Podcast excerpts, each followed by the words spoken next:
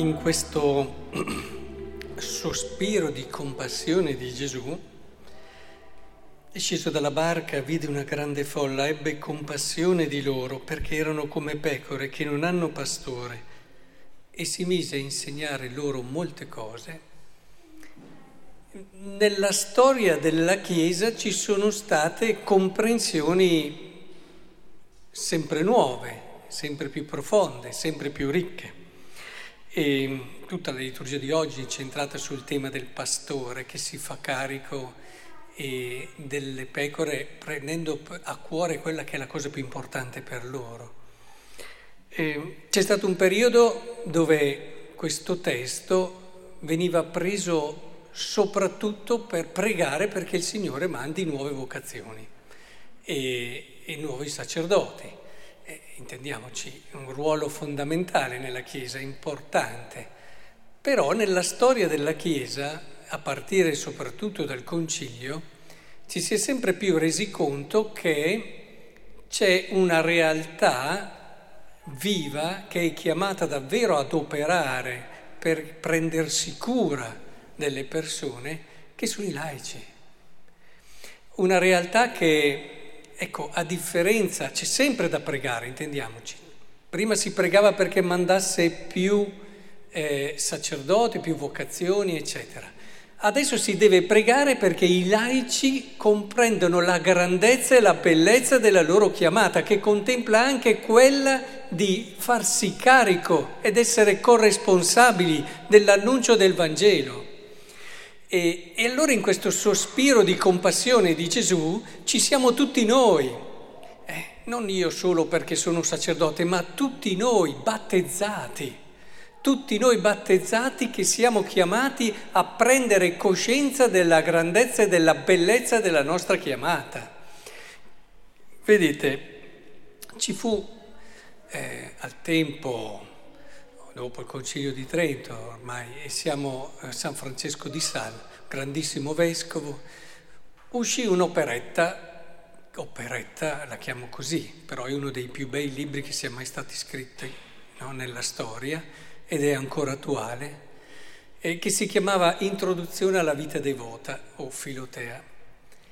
In questa opera assolutamente rivoluzionaria per il tempo, si dicevano cose che erano quasi inammissibili, e si affermava una cosa, che c'era la possibilità di una spiritualità vera, profonda, ricca, di un cammino di fede maturo, in, in, intenso, anche per i laici.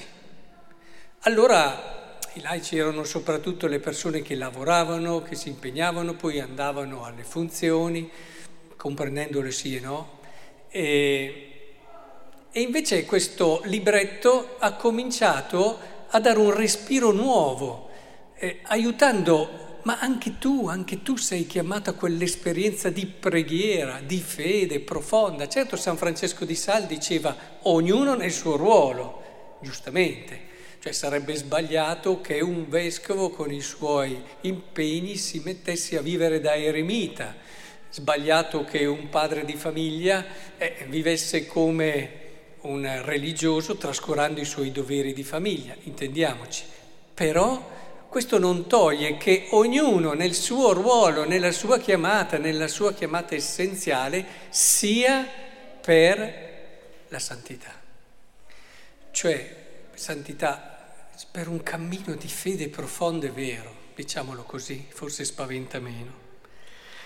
Ora, allora, in questo sospiro di Gesù ritroviamo eh, la storia della Chiesa che lo comprende sempre meglio e che capisce che Gesù lì già vedeva anche quell'evoluzione che stiamo vivendo noi. Stiamo vedendo noi tutti battezzati, chiamati ad annunciare il Vangelo, chiamati a farci pastori, a farci prossimi, a farci vicino a chi è in difficoltà perché sta ancora, e magari non lo sa neanche lui, cercando ciò che è la verità della sua vita.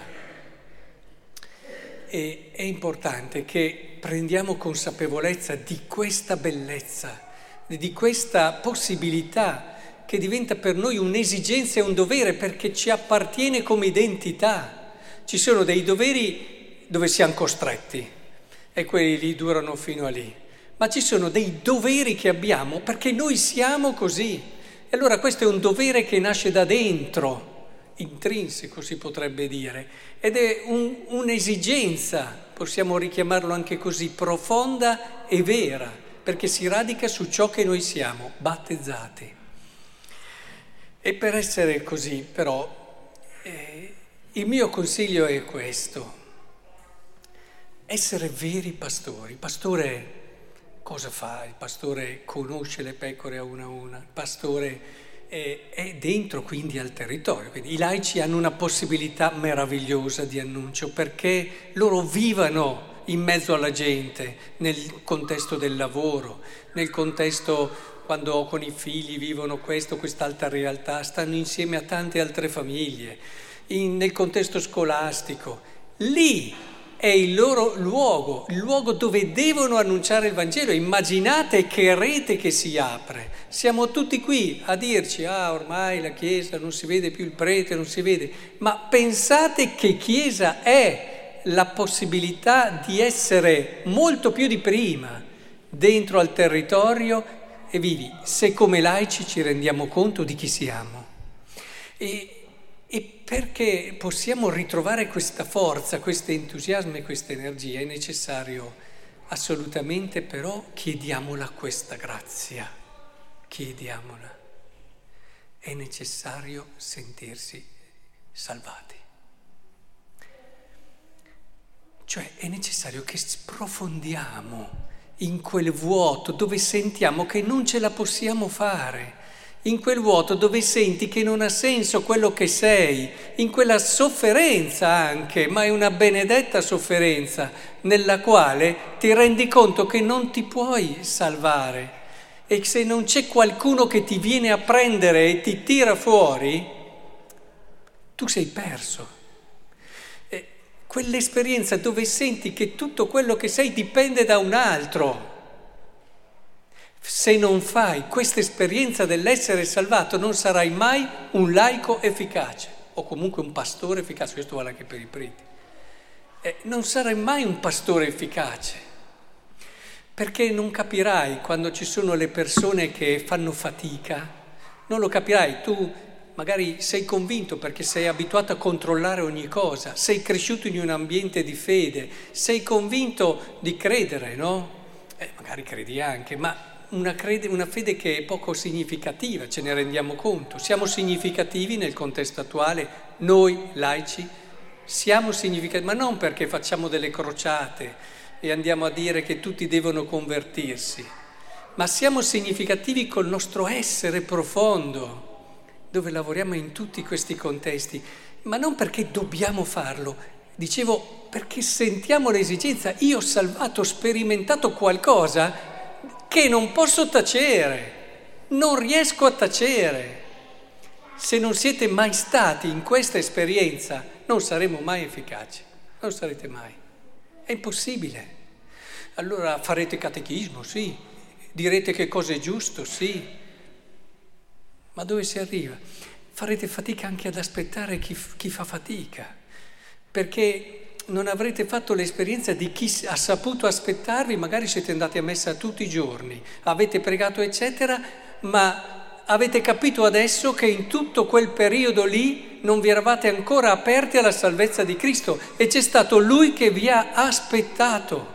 E come ha aspettato Lui voi, siete capaci dopo anche voi di aspettare gli altri, di avere pazienza, di trovare le parole e i modi giusti e allora uscirete da, da una logica alla Savonarola per entrare in una logica di Gesù Cristo, che sa aspettare, sa accogliere e, e con il suo essere fa capire che c'è qualcosa di diverso, la gente se ne accorgeva, ma con che autorità parla questo? Non c'era bisogno di fare chissà che cosa, è vero, per aiutare i più fragili faceva anche miracoli, ma non è quello che cambia la gente. Prendete quelli che hanno seguito i miracoli, sono cambiati davvero? No, hanno solo spostato l'atteggiamento da una parte all'altra. Sì, adesso pregano tante ore, eccetera, ma dentro non cambia guardando miracoli. Il dentro cambia nel momento in cui tu fai l'esperienza dell'essere salvato. Ho conosciuto persone, anche giovani, che hanno toccato il fondo, ma nel momento in cui si sono sentiti salvati, ah beh, lì non puoi mica contenere, lì vedi dai loro occhi che hanno incontrato davvero la salvezza di Cristo. Ed è per questo che sono così credibili e sono così efficaci nel loro contesto e nel loro mondo. È, è fondamentale, allora senti nel profondo che non puoi non pregare e cerchi nel tuo contesto, nella tua vocazione, il modo più vero e autentico di preghiera, senti dal di dentro che non puoi fare a meno di essere te stesso, cioè uno che annuncia la gioia di chi ha incontrato colui che lo ha salvato. Colui che lo ha salvato, non so se vi è mai capitato di incontrare una persona che gli avevano dato un verdetto terribile per una malattia, poi grazie alle cure di un medico si è salvata. Non so con che occhi voi pensate che guardi questo medico, ma in che modo si rivolge a questo medico? Eppure è una cosa grande ma ancora più piccola di quello che stiamo parlando, è la vita umana, solo quella. È, è grande ma piccola, perché la vita umana non è la cosa più grande, eh? È una cosa grande, molto grande, ma non è la più grande.